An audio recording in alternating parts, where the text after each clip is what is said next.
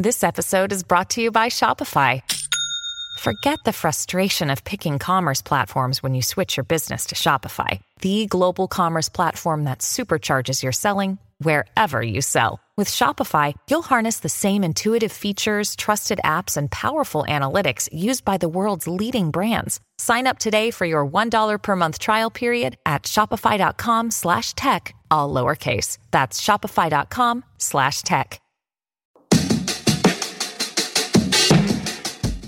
Hey, everybody. I've got a little bit of housekeeping here before we get into the episode about Instagram and Theology Beer Camp. So, I've been getting more active on Instagram, and I just want to let you guys know in case you want to see me make some videos where I look directly into the camera. I'm sharing some stories and posts about basically all the topics that we cover on this show over at instagram.com slash Dan Koch.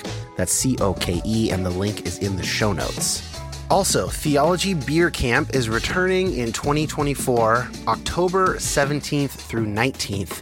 The theme is Return of the God Pods. That is a Lord of the Rings reference, which should surprise nobody.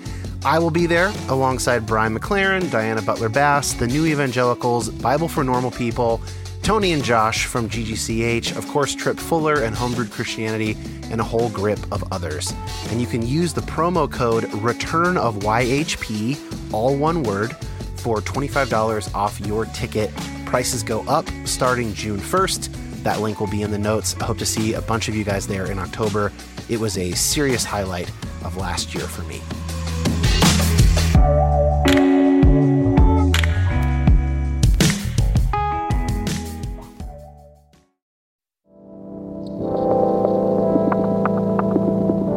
My name is Dan Koch. Like many of you, I've been on a complicated faith journey for a number of years now. And while I tend to find myself on the progressive side of Christianity, my goal is not to make liberal converts. I want this show to be a resource for Christians to my right and to my left, as well as former Christians and non religious folks, anyone who finds themselves asking difficult questions about God, science, prayer, fate, suffering, evangelism, and more. So many of us have been given bad answers to those good questions, often by people with pure intentions. I want to say that you have permission to take both Christianity and the modern world very seriously. And I hope to facilitate that by introducing you to people seeking God across the Christian spectrum, engaging hard questions in a multitude of ways. Thanks for listening.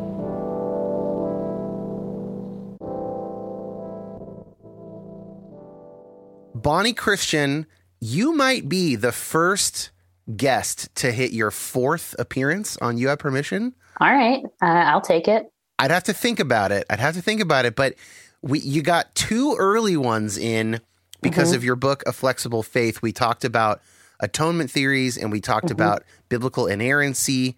And then later you came back with your book from last year, Untrustworthy, about our knowledge or epistemological crisis, which uh, pretty clearly here in 2023 still a problem. yeah, who, who could have predicted? I wanted to just do one little note on the atonement theories because it is one of the most popular episodes of the show, oh, and it was like episode number six. Wow. Uh, now we're up in the 200s or something. But this is what I wanted to tell you, and I'm curious if you get something similar from that chapter in the book. I don't think I could count how many times someone has said to me, either about that episode in particular or mm-hmm. just like in person talking at a birthday party or something. One of the biggest like head explosion emoji moments for them in their life of faith change and whatever was simply acknowledge knowing that there were more than one there was more than one atonement theory. Mm. Have you have people told that to you as well? I've had similar conversations, and I would say, I don't know that I had like a sort of like a single moment of realization, but if I could sort of compress that realization um, in my own life, I would say, yeah, it was a it was a big deal for me too. I think it I think it's rightfully a big deal, and I'm sure I'm repeating myself in that episode at this point, but I think it's a shame that that we this is something we've neglected, and I don't really understand why we have neglected it that way and why we've sort of gotten sloppy in our language around it to the point where you'll have multiple metaphors going in like one hymn. I love the the story that Tony Jones has told on the show and that I've repeated, which is when he talked to John Piper, and John Piper was like, "People need one story to rally around." Hmm. And if you give them five atonement theories, they won't know what to do with it. I think that John Piper is probably right in his mm-hmm. socio, you know, whatever, like his social psychological analysis of the mm-hmm. situation. Mm-hmm. That mm-hmm. churches that emphasize the robustness of various options, like, are smaller. I'm mm-hmm. sure that's, I bet that's true. Yeah. Uh, it's also not true. Sounds right. it, yeah. It's, it's, it's accurate of what people are like, but it mm-hmm. but it's not committed to accuracy of teaching, which is a real that's a real tension. Yeah, I mean, I also think there's a big difference between saying like, look, this is how our church talks about this. This is what we're teaching here. This is what you're going to hear. You know, there are other ways as Christians have historically understood this. If this is something that troubles you, come talk to me about it. Like, mm-hmm. I think that I would look on that quite differently and, and understand the desire to you know, really talk about a, a, the single interpretation that you think is most correct without, you know, running through all the options every Sunday or whatever. But I think that's different from just not telling folks. Agreed. I really, I really like that approach. I think that's responsible. Okay, but we're not here to talk about atonement theories. We are here to talk about just this kind of interesting. So you you posted you have a Substack now, which I subscribe I to. Who doesn't? Who doesn't have one? But yours is good. Um, by the way, the links to all three of those previous episodes will be in the show notes, as well as a link to to your Substack if people want to sign up. But you posted something really interesting about a month, month and a half ago. And it was like on being a female Christian writer who's not a quote female Christian writer, unquote. And you quote this guy, Brad East, who wrote a really good article about basically four tiers for like in Christian publishing, there are sort of four types of book that get put out there. And it's based on the audience, right? So from mm-hmm. scholarly all the way down to universal. Anybody can read this. And then there's kind of two subcategories in between. And I thought it would be interesting to talk about that because, you know, listeners of this show and myself too. I mean, I get emails as the host of the show, but even listeners, we get pitched books all the time mm-hmm, mm-hmm. from mm-hmm. guests on episodes we listen to. We might see ads in our social media timelines. We certainly see books on the shelf if we're at a bookstore. Some of our churches have bookstores in the lobby, right? And I just think it's kind of helpful anytime we can peek a little bit behind the curtain so people can get a better sense of what's being sold to them, not mm-hmm. necessarily mm-hmm. in a in a negative way. Just mm-hmm. how is this being packaged such that people are trying to find the right consumer for the right product, kind of a thing. So we'll talk about that. But then there's this really interesting thing he goes into about quote female Christian writers unquote, mm-hmm. and that's kind of probably where we'll spend most of our time. But can we start by talking about those those four tiers briefly? So uh, the first is universal. These are books that are supposedly for everyone. Can you give us an example, sort of like unpack that a little bit? Obviously, it was Brad's article, but mm-hmm. I think you understood it enough to to sort of speak on it.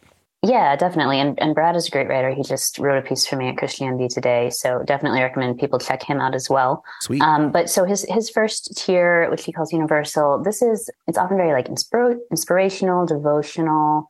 I think there's memoir in here. There's like Bible study and church curriculum you know, he he says you would you would find this potentially even like at the airport. Um, and so it's very big name authors, people like you know on the more substantive end, I would say Beth Moore, on maybe the less substantive and uh, Joel Osteen, um, and right. many people in between, megachurch pastors, um, Instagram influencers, the kind of people who have followings of, of millions. Former football players or models yeah, or actors, totally. stuff like that. Yeah. The kind of, I would say almost any Christian book that puts a picture of the author on the cover is probably going to be in this category, right? That's like, because good, it's, yeah. you're buying yeah. it about it's it's about them as a personality as much yeah. as it is about the book. And I, I, don't say that in, in criticism. I mean these books are are very popular. Um, they influence far more people than i will ever influence. Um, mm-hmm. like they they make a huge difference in christian culture. And they tend to be not like stridently ideological. Obviously you can find exceptions to that.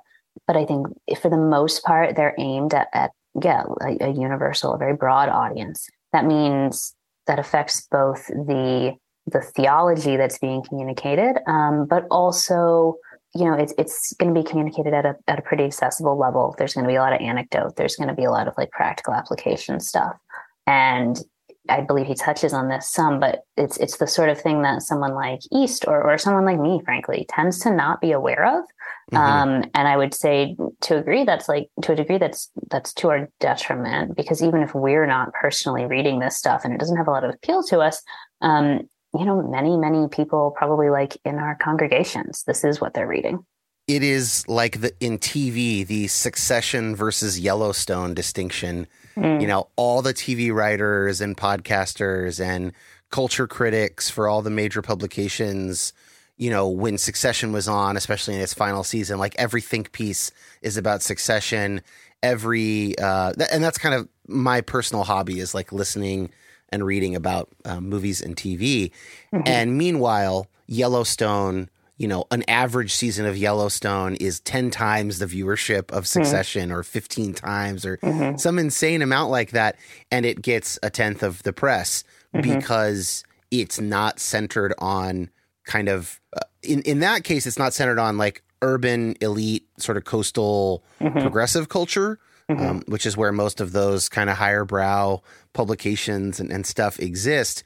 That's a little bit more of a urban rural split. In this case, I think it's a bit more of like an education difference, right? So it's but but there's some overlap there where it's like, yeah, people with high school degrees are like th- there's a lot of those Americans, yeah. and and they do buy and read books. You yeah. know, it's like I also think you, you mentioned like it's really influential in the Christian world. This is also just a type of book in the non-Christian world, right? I mean, like mm. any celebrity self-help memoir, yes. self-help stuff, celebrity right? Memoirs, yeah, yeah, like the like the non the non sort of psychologically robust self-help stuff. The kind of mm-hmm. Mm-hmm. you know, frankly, I I would say the more fad self-help mm-hmm. stuff is probably more in this category, but. So maybe we'll, let's let's use that to slide into the next tier, which is popular. So, what distinguishes a popular book from a universal book? Yeah, so Brad says that the audience is college educated Christians who enjoy reading to learn more about their faith. Um, mm. And his examples are people like Tish Harrison Warren, N.T. Wright, Jemar Tisby, Tara Isabella Burton, these types of folks. It's people who probably do have a college degree who are reading this. They don't yeah. have most likely a seminary degree. Um, they they may not know all of the jargon so words are going to have to be defined. Like you're not going to just break out eschatological without explaining what that means. Right. Um, but it does tend to be you know more in depth it assumes a certain familiarity with sort of basic christian doctrine and is taking you kind of to like that that 201 level of, of let's think about this in a, a more explicit way it's, it's asking a bit more of the reader yeah Pete Enns The Sin of Certainty is is probably in that category. Mm-hmm, mm-hmm. Um, some of that may be leaning into the next one, which is which is going to be highbrow. Uh, this is where I try to live mm-hmm. with my podcast, and I think some episodes live in this space. Generally, I think of my average listener as a college educated listener. I know that's not true of everybody who listens, but like someone who can follow along and understand as long as we're defining terms, explaining mm-hmm. names mm-hmm. of thinkers as we go, kind of a thing. But I like what you said or what he said, like it's for someone who wants to learn more about their mm-hmm. faith. Or in this case, you know, learn more about psychology and religion or whatever. Yeah. It's like I think of you have permission as in my own terms, it's a morning commute listen, not an hmm. evening commute listen. Sure. Yeah. An evening commute listen is like, I don't know, 49ers sports talk or talk about movies or something. Morning is like, all right, I got I'll throw some NPR on. I've got a little I got brain space here or maybe on a lunch break or something like that. And so you were saying that your book A Flexible Faith, which we covered in those first two episodes, that was pretty pretty squarely in that popular category. Yeah, I think so. I mean, sort of the whole conceit of the book is is uh, is in this mode of you know explaining terms and, and saying like let's get into what are the the options here what are the, what is the history here so yeah. that you can learn more about your faith yeah and then your your next book untrustworthy you think is kind of straddling the popular and then highbrow this next one so mm-hmm. i think mm-hmm. we all probably understand the fourth tier scholarly that are, these yeah. are academic works written for an academic audience that if you if you you know i guess you can follow all the footnotes and stuff but if you didn't go to grad school or if you're not kind of a really significant close reader, the scholarly stuff is going to be is just going to feel like reference material to you. Yeah. But highbrow is this kind of in between space. Tell us about that. Yeah, so he the East lists the audience as seminarians, pastors, scholars, literary types, lay intellectuals. Yeah. And there is there's, you know, multiple points of overlap in his examples of authors who who fall in this category. So like he has C.S. Lewis, uh, Tara Isabella Burton, N.T. Wright, all of those in both categories. I think James mm-hmm. K. Smith also in both. But I, authors can straddle, I think, insofar as they can write in different modes. Right. Um, and it is it, it's a little bit maybe more nebulous than the the other three, but I think it is a different mode. It's the sort of thing where you you know you, you can use more technical words without necessarily defining them. You can assume that your reader kind of knows who uh, the big names are. Maybe not the lesser names, but the yeah. big names. East writes a, a, lay reader without formal expertise, but who has the time, energy, and interest enough to devote themselves to understanding a book written with style, but about dense matters. So I, I think in many cases, this books in this category might be addressing things that are more often in the scholarly realm, but doing so in a more accessible way. And so the reason why I said that untrustworthy, I think, sort of tilts this way or straddles the line between two and three between popular and, and highbrow is is chiefly about the the explicit discussion of epistemology, right? Like I think a, a purely level two version of untrustworthy would have just kept that knowledge crisis language from the subtitle and not right. gotten into like, okay, what is epistemology and, and why should you know about this unknown in the, you know, sort of general public sphere of philosophy? So then I, I think of some episodes of this show certainly end up in the highbrow uh, area. Mm-hmm. I definitely try and keep them from straight the straight scholarly arena. And there might not be mm-hmm. a direct correlation between sort of books and podcasts, but I, I think it's a pretty straightforward line to draw. I think most of the time I listen to Homebrew Christianity, my buddy Tripp's show. Mm-hmm. That's more in the highbrow, occasionally scholarly area. But with clients, even, I have to make this decision kind of in the moment often that you had to make with untrustworthy where you had to go you know what i think i do need to sort of dig in a bit deeper to mm-hmm. epistemology to the study of knowledge in order to kind of motivate my argument here and, and explain the situation and i'm often thinking with clients okay how much do i need how much do they need to know about for instance the cognitive model mm. for me to explain what we're going to be doing here with cognitive behavioral therapy yeah. And I'm always kind of I'm messing around with sort of how much information to put in there and how much to leave out. Sometimes I'll tailor that for a client. I, I will certainly tailor things like how much reading or homework to give mm-hmm. certain clients based on kind of what it seems as we try that out. How much do they do? Do they re- do they read? Do they only listen to mm-hmm. stuff? Mm-hmm. Will they read an article versus a chapter of a book? Or you know, so it's all those things are probably like a little bit inside baseball for for communicators like mm-hmm. like you and I, but I find that stuff interesting and I think it has a real it's a really important lens to consider if you are trying to work for the public good. Mm-hmm. Even if that's one person at a time in the therapy room or if it's listeners or readers. But you got to think about what where people are at and what they can handle and what they need to know and you shouldn't just throw the kitchen sink at every project. Yeah, I mean, I think there's an impulse among um, writerly types, and especially the more academically inclined you are yourself to think like more is better and why should i not go into this detail? And the answer is like well because in some cases you're making the perfect the enemy of the good and for some people going into that detail is not going to result in them learning more. It's going to result in them just putting down the whole book and saying like i don't have time for this. What about with journalism or editing is there a difference there in terms of how you think about this stuff versus writing your own books? That's that's kind of where we are kind of crossing over into that epistemology mm-hmm. area there, yeah. right? Of like, what do you need to explain? Like, I don't know, is is there any sort of different gloss for those roles that you also fill as a part of your job? I mean, I, I think you could make a similar taxonomy of like outlets, right? Something like say the atlantic is probably like a, a 2.5 like straddling the line between popular and highbrow i'd put yeah. something like maybe harper's all the way up in highbrow so you can you know i, I would put christianity today where I, i'm full-time there now i would put that also like 2 2.5 where we're explicitly thinking about a lot of our readers being not necessarily just people in ministry, but the sort of lay congregant who leads the small group, right? Like that right. is realistically the kind of people who are coming to us. And so, yeah, I think there's a similar in journalism. There's a similar thing of having to think about your audience. Um, it doesn't always it doesn't play out the exact same way, of course. Just and one of the biggest differences there is the different time scales um, of books versus articles, right? Like a, an article has a lifespan of three days, maybe. Um, a book hopefully has years in it. Um, and so that makes a big difference um, in terms of the the amount of depth that you can go into in any given space. And so probably you have to imagine that, you know, if you're writing an article for a given audience, it's going to be less in depth most of the time, right, than a book written for that same audience.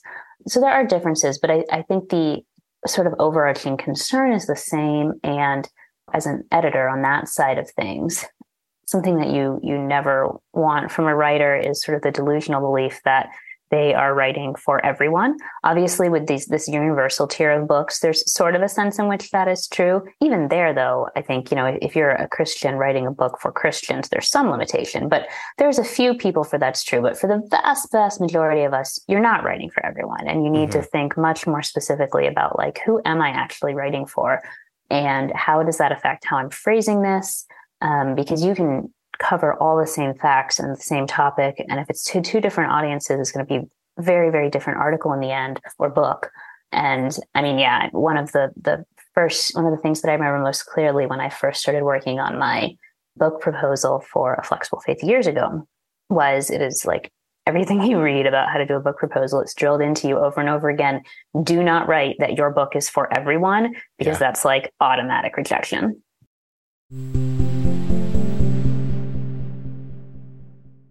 let's pivot into this female Christian writer bit, and then I want to try and connect the two because I think, especially in the Christian publishing industry, and I imagine this is equally true for Christian podcasting, maybe like other forms of influencer and stuff. I I, I wonder what you think about journalism, article mm. writing, sort of that as maybe a. I'm not sure where it lands there, but certainly I see it in books and podcasts and other things. I'll, I'll quote from Brad here.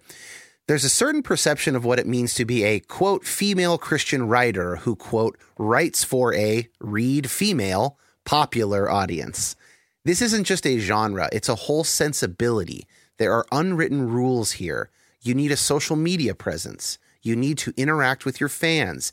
You need pictures, and not just of you, but of your family, ideally, your beautiful children. You need to, quote, let people in.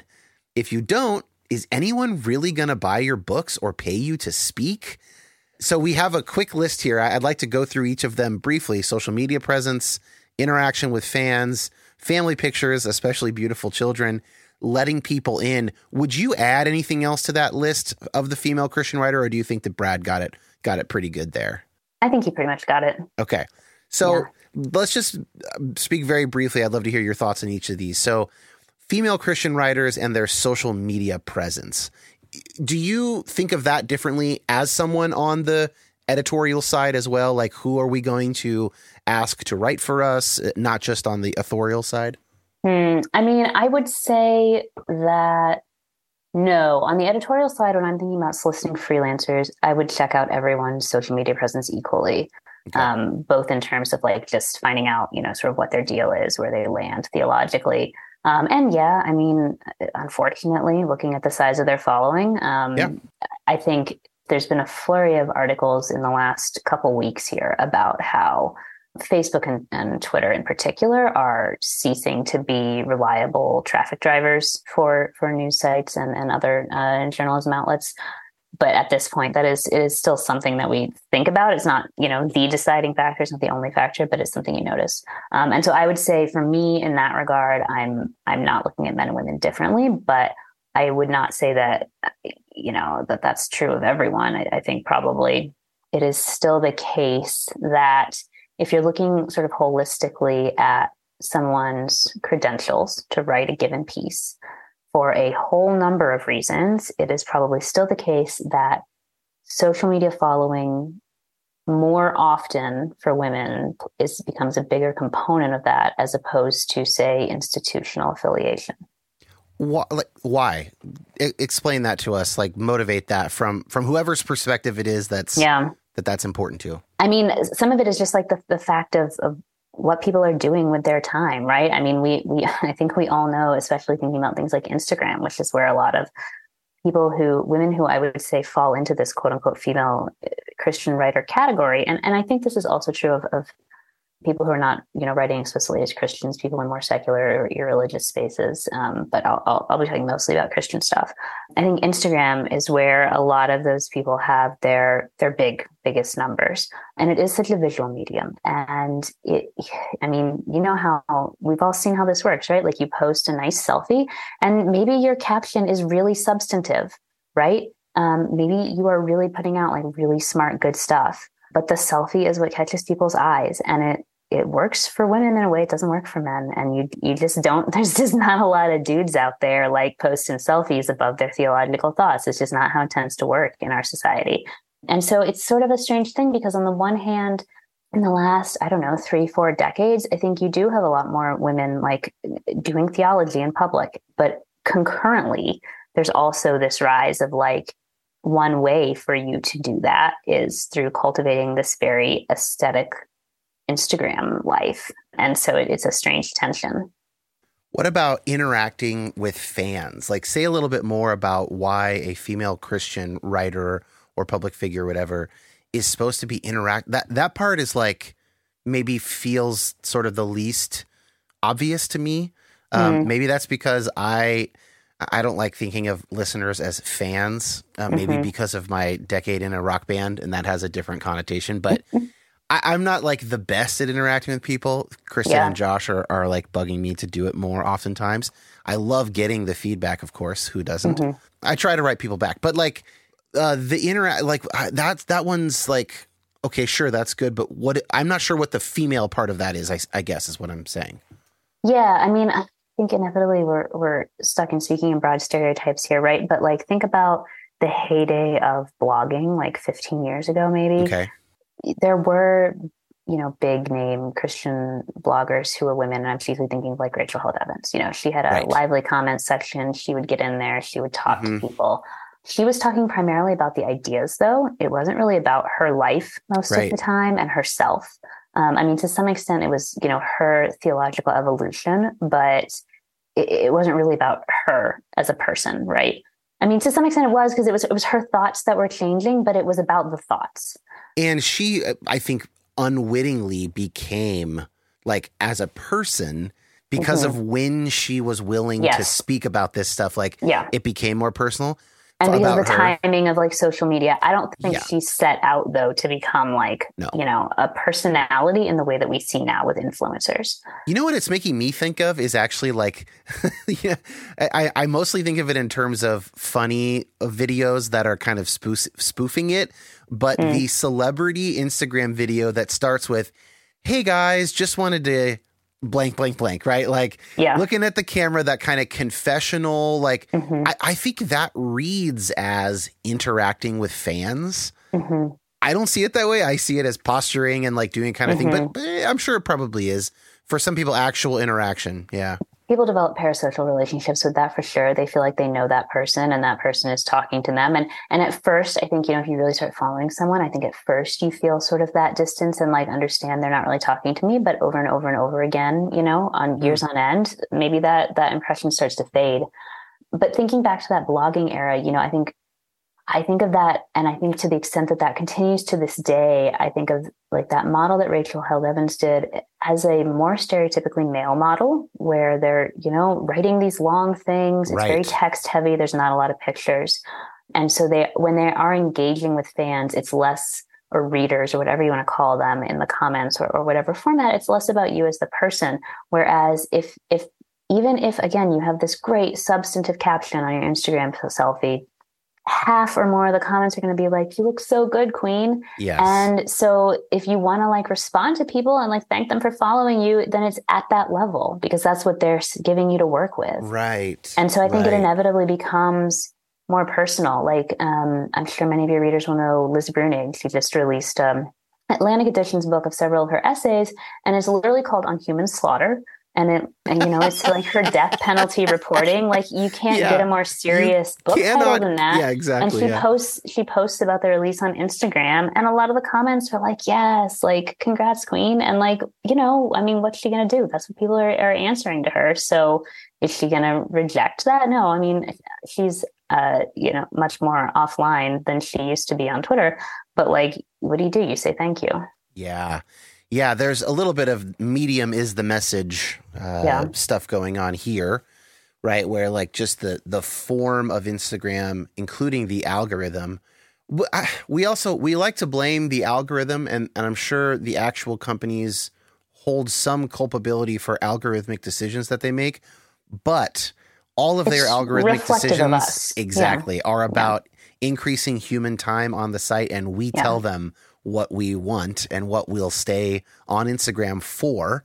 And yeah. then they put that into the algorithm. So yeah. it is like, at least at the collective level, it, it is, it's more on us than it is on them. Next up is family pictures, preferably of your beautiful children. Uh, you know, this is like, I think of this as like, I don't know, the Martha Stewart, like Oprah Magazine sort of kind of, kind of thing here. I mean, I like seeing cute kids. That's fun. Uh, but what's going on here? And what's what's christian about it? Is there a specifically christian angle here in terms of you know the christian publishing world? I think there's a whole mix of things and i, I would not at all want to suggest that like any one specific writer is going hard on one of these motivations over the other. Um, yeah. I think some of it is just like a, a, simple blurring of the boundaries of public and private, and people, mm. you know, love their kids and they want to share pictures of them. And it's easy to forget that you're not just sharing it to your friends and family now, you're sharing it to your suddenly large following. Mm-hmm. Um, and so you post just like you would if it were, you know, your private Facebook or, or your little right. like 200 follower Instagram five years ago. So I think some of it is that for in Christian spaces specifically, and I, I don't think this is deliberate or conscious in most cases, but I think that there is maybe some sense of like trying to show that you're doing it all. I always feel like, uh, mm. you know, think of Liz Lemon. Um, I could have had it all, but you know that yeah, you're out here writing books as a woman. Like you very clearly have a career, a career that you care a lot about. But look, you're not neglecting your family. Like you are still doing all the things that you know you should be doing as a you know faithful responsible christian wife and mother yeah i mean I, I, think that that there is still some some pressure. Again maybe not even that people realize that they're feeling but some pressure to signal that. Yeah. Finally we have the idea of letting people in quote unquote. Uh, this is probably similar a little bit to the blurring of the lines. Mm-hmm. um, you were talking about it as like a like a five i like you saying five years ago.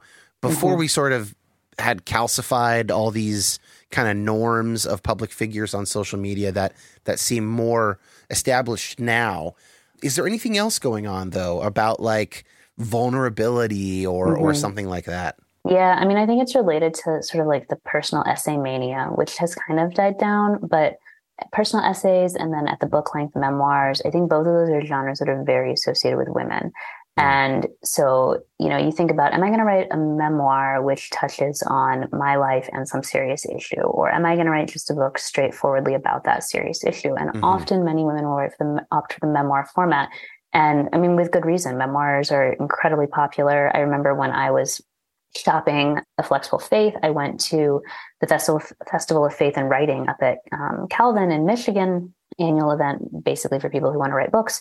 This was, I think, 20, 2014 or 2016, everyone was a buzz about memoir. People like publishers were launching new imprints just for memoirs. It was all memoir.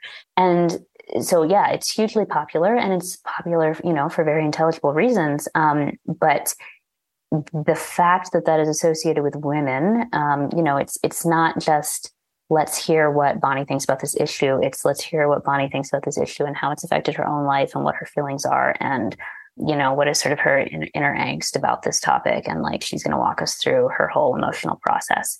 Um, and I think that that is, uh, again, something that is just more expected of and associated with women than with male authors.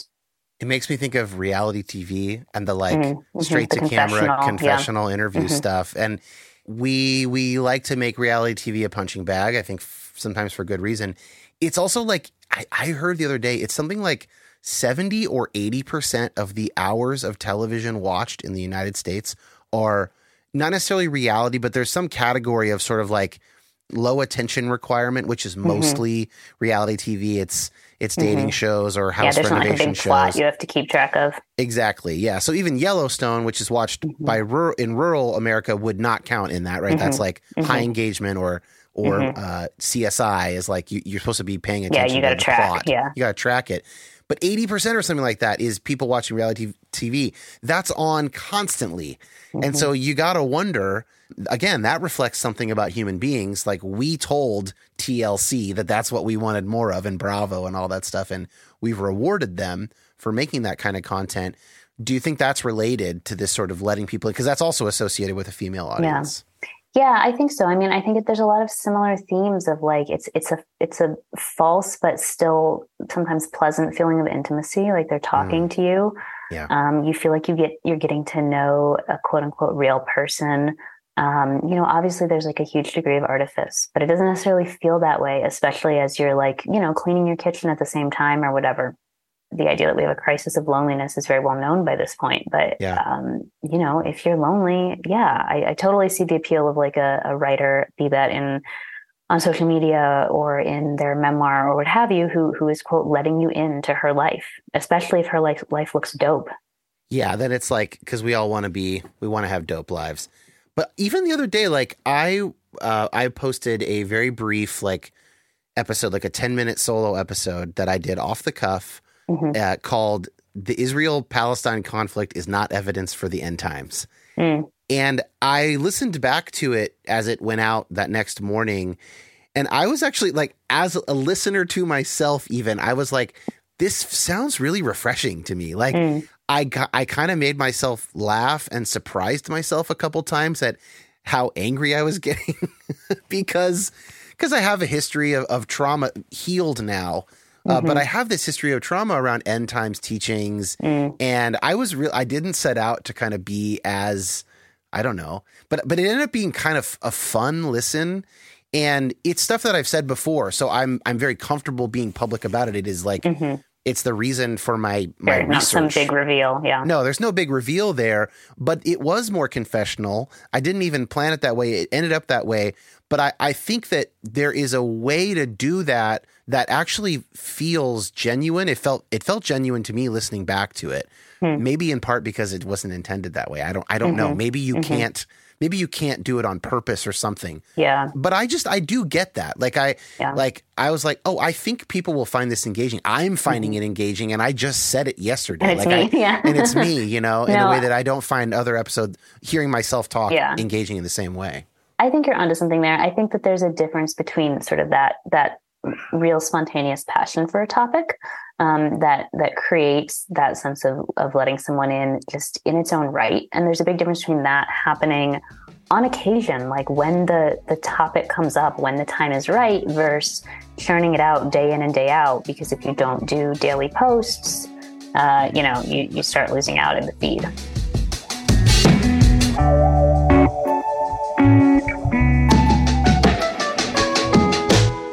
If you love this podcast, if you find it helpful, I would love if you would consider joining the Patreon campaign. It is $7 a month, and it includes two, usually three, exclusive episodes per month for patrons only. It also includes ad free episodes that sometimes even have a little bit more conversation in them that gets cut out of the main feed. And it includes access to the patron only Facebook group. This seven bucks a month uh, helps us pay for work from Kristen and Josh, as well as putting my own time into the show. I also love getting feedback from patrons of the show, questions to answer in question and answer episodes, and all kinds of just information from you guys, responses, feedback to help us make this thing better. And I just, I love, frankly, I love interacting uh, with people in the Patreon community. Most of that happens on Facebook, but I also will comment on posts on the Patreon app. And you get through Patreon, you get this special feed that you can put into your regular podcast player that allows you to hear those patron only episodes. You don't even have to go anywhere weird to hear them. It's all right there. It's very simple, and you can feel good. You can feel real good about supporting something basically DIY. This is something that we make ourselves. We're not connected to any corporation or company, uh, and it's just very, very appreciated. If you sign up for a full year, you also get something like two months free. So that's another option if you know you're going to be here for a while. You can also at any time go in and change to that, even if you are a regular monthly patron at this time. Okay, enough of me jabbering and asking for money. It's not comfortable to do, um, but I do truly, truly appreciate it. Okay, back to the episode.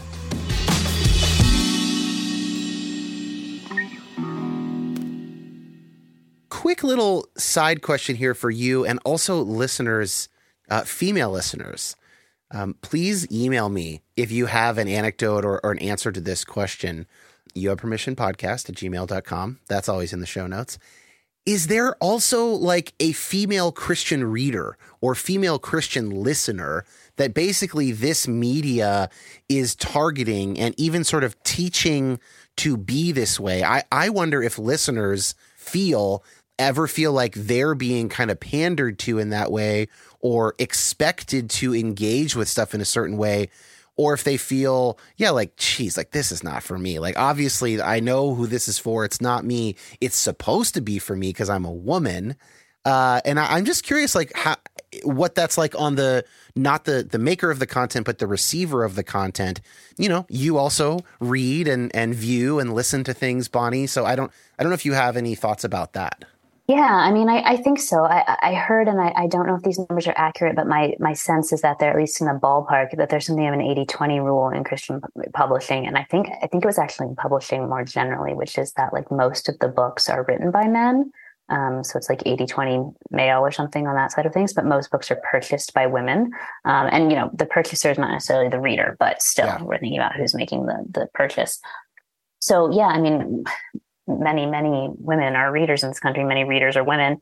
And yeah there's a there like christian women's living is a whole genre. And i think we all know what these books are. You can tell it by just glancing at the cover design. Um, it's it's the fonts it's the well less so now but especially like in the early 2000s lots of like princess tropes. Um, I think some of that has chilled out. Like I, I don't yeah. think, and and maybe I'm. This might, you know, maybe I'm just out of touch with what people are buying because I'm not buying these books.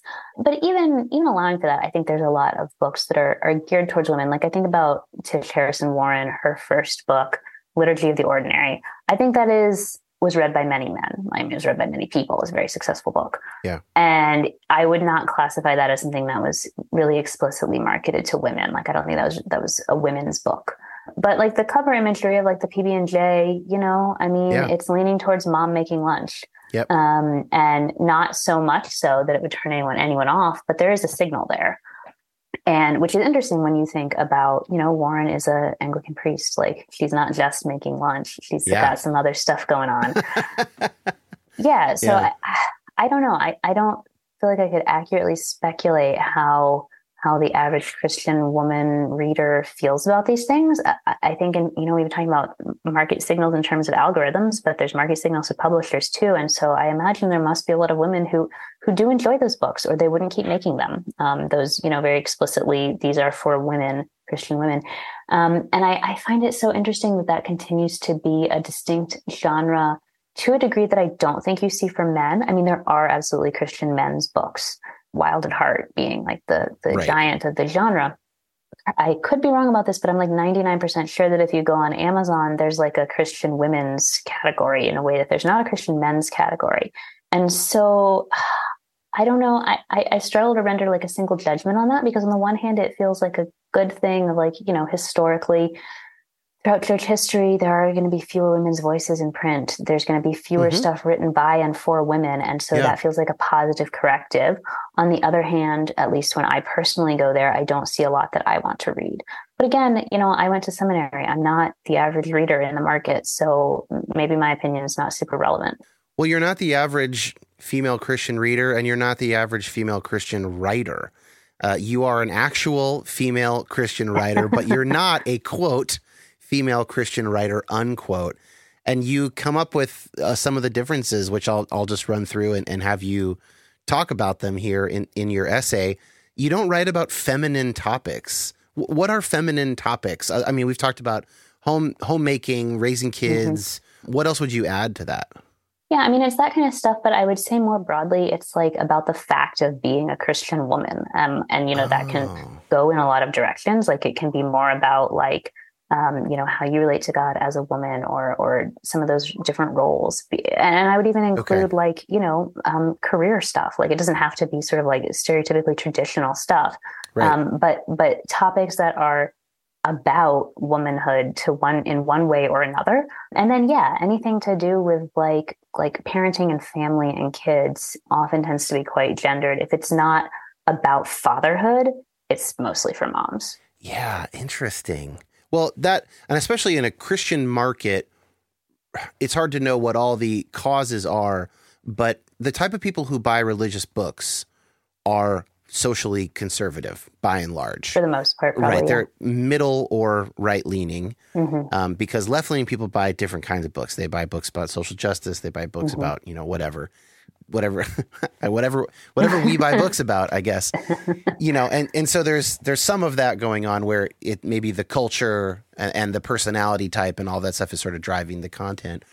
You mm-hmm. also you don't share your kids' faces online. This is something that like my wife and I have talked about a little bit. Like, I don't do, I don't leave anything up public with my son's face, or at least I try not to. Mm-hmm. Some people put like smiley faces over their kids' faces. Mm-hmm. I haven't really spent a lot of time thinking about privacy and, and children and all that stuff. But mm-hmm. if you mm-hmm. have any thoughts about that, I'd, I'd, be really curious. I do have so many thoughts. Um, that is okay. actually, I mean, it, it has implications for my career, but it's not a career decision. Okay so I don't do the smiley faces because I don't like the aesthetic of it. So that's like a shallow yeah, choice. Okay, um, okay. but we don't do the faces. So we, we post, we, we have three kids. We've posted one, one face photo at birth and then that's it. Um, mm-hmm. I do post photos with like backs of heads. Um, you know, you can see that they're still alive. Uh, they are growing. um, but yeah, I, we don't post the faces and I don't, I don't put names in public. Yeah. And the great bulk of that is really just about like, kids are going to be adults one day and they are you know people and um, right now they're too little to understand like my oldest uh, tw- our twins are four they're too little to understand you know what the internet is and what are the ramifications of having your face out there um, and having you know like facebook be able to identify you um, before you're even old enough to have an account and suggest a tag um, and just by by chance of history whether to participate in this stuff was something that like a decision I was able to make um, pretty much as a as a young adult, but as an adult.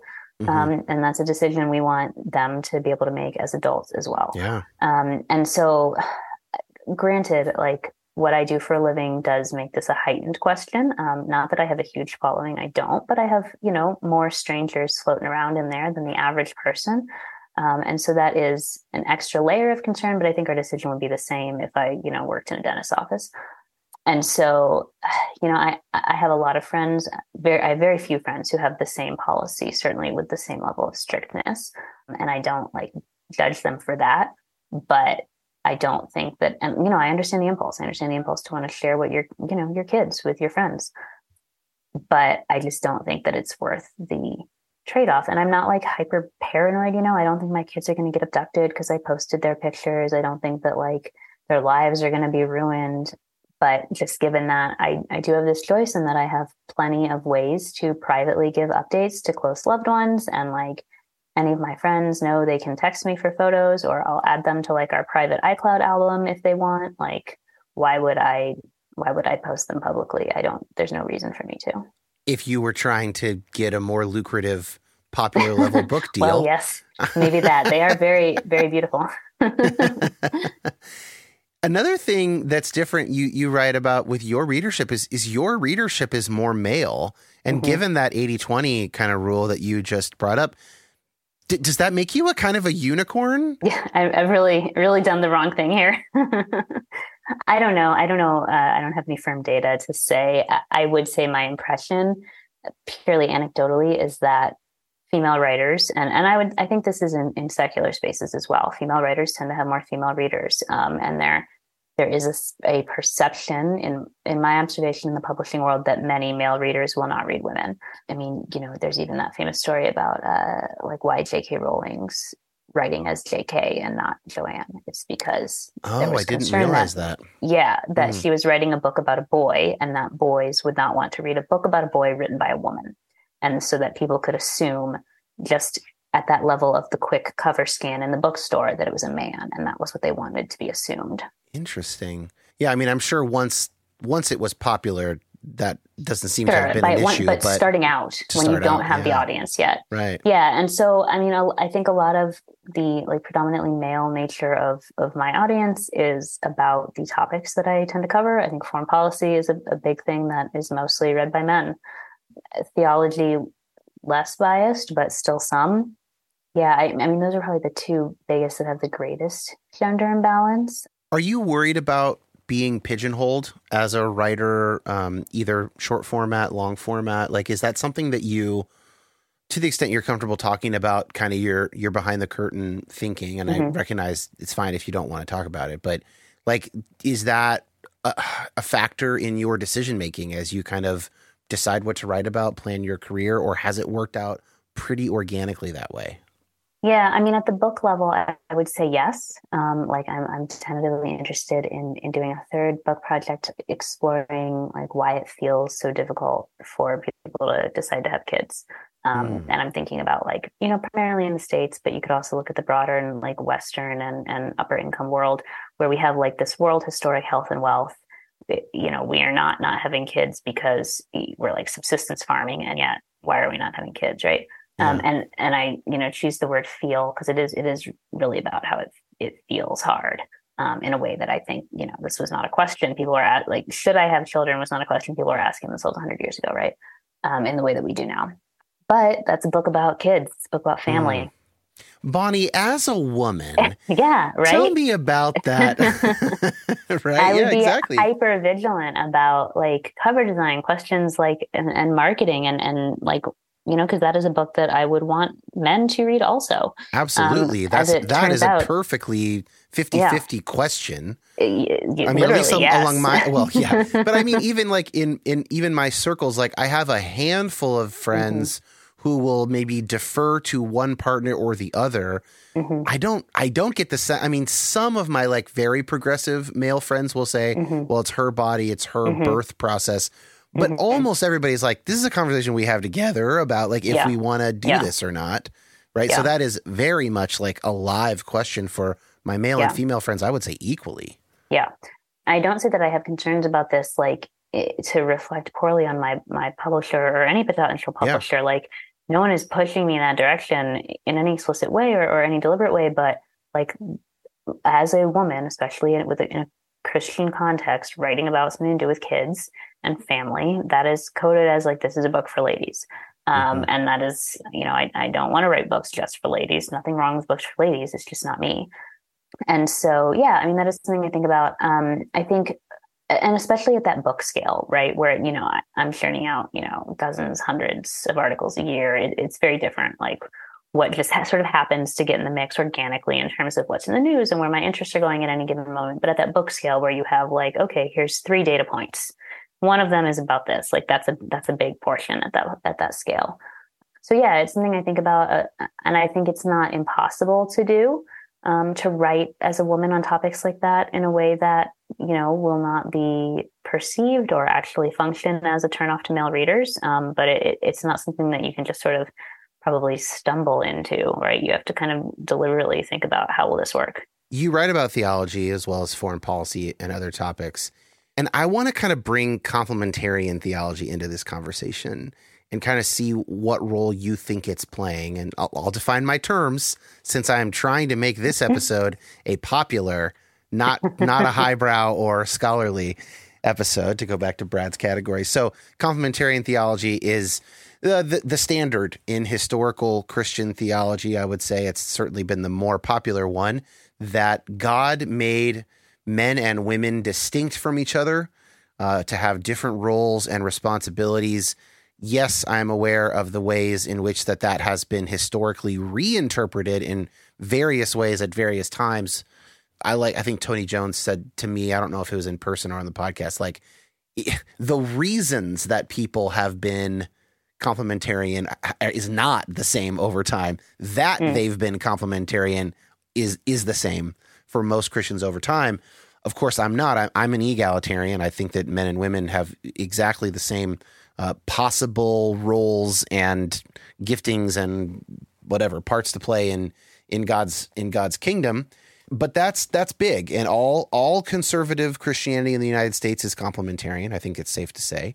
Um, may, with oh, I guess maybe Foursquare, uh, you you might have you might still consider that broadly conservative, and they ordain women. But basically, mm. almost everybody who is conservative does not ordain women. They they have complementarian uh, leanings, if not explicit commitments, like like Bap- most Baptist denominations. Mm-hmm. So how how much is that going on in the specific Christian context? Right, there's some things we've we've said that have secular publishing correlates, some that don't. How do you what do you see as the role of complementarian theology?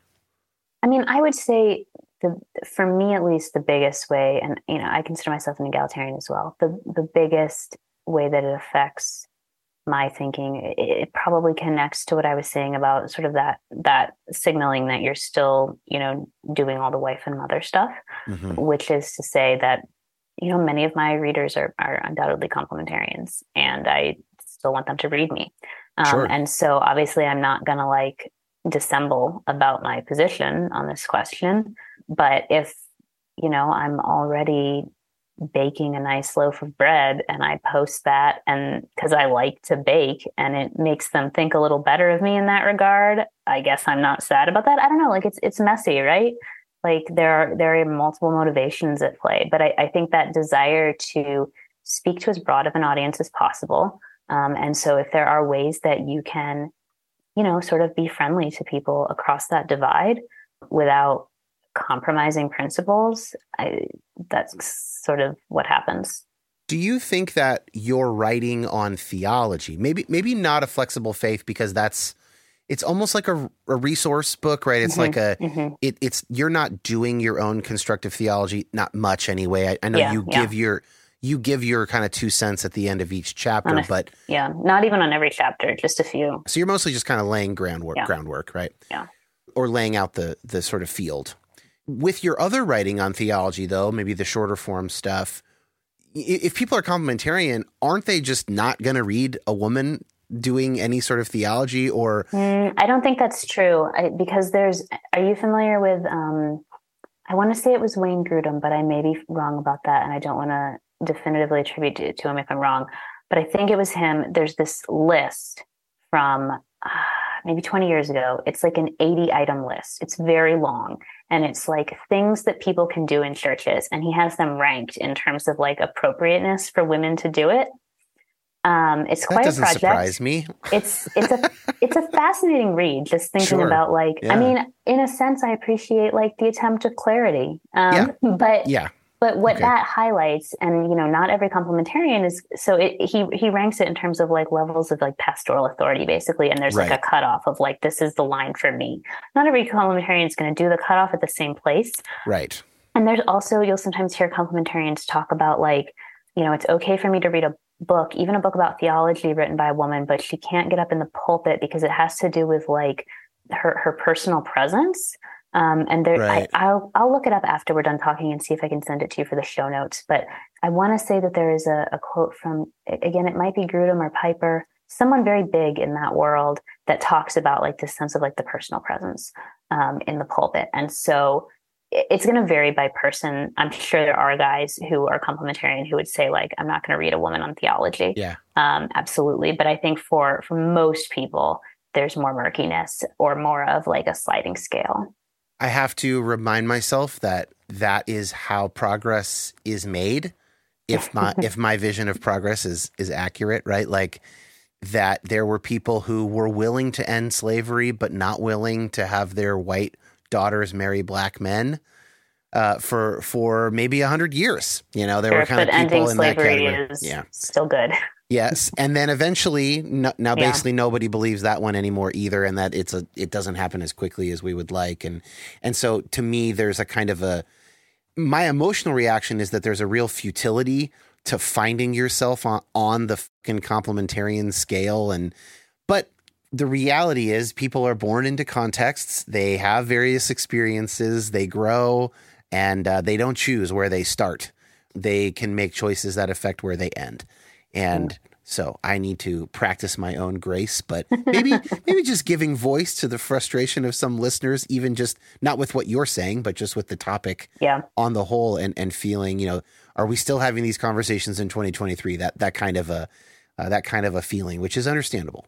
Yeah. My thinking is that if, if someone has gotten to the point, especially of like, say, following me on some yeah. social media platform or signing up for my Substack or buying my book, that they are, you know, listening with a certain amount of receptivity, and um, you know, it's it's worth engaging with them, and and Absolutely. insofar as it's possible, engaging with them where they are in a in a way that they can accept and receive. I 100% agree. And when I'm at my best, I am I'm completely on board with that. I, I I do genuinely believe that is the best, if not only, real way for public figures to make a dent. Mm. Um, you know, individual friends and, and, acquaintances can obviously do other things by, mm-hmm. you know, leveraging their actual real life relationships with people. But for those of us who don't know the the readers, the listeners, or whatever, like we have to be respectful, meet people where they're at, uh, and we also ha- we also would do well to remember the times in our lives when we didn't believe what we current believe and we weren't committed to the justice commitments we are currently committed to and what what got us there what what kind people who didn't judge us like very few of us changed our minds based on a whole lot of judgment being hailed down by someone who saw themselves as holier than us yeah yeah i mean i i was a complementarian through college so yeah yeah well bonnie always great to talk to you. So, so great. Uh, we'll link to this article and everything else that you've done and we've done together in the show notes. And yeah, just thank you for sharing your perspective on this. It's just always great to have you on. Yeah, thank you for having me. Always great to be here.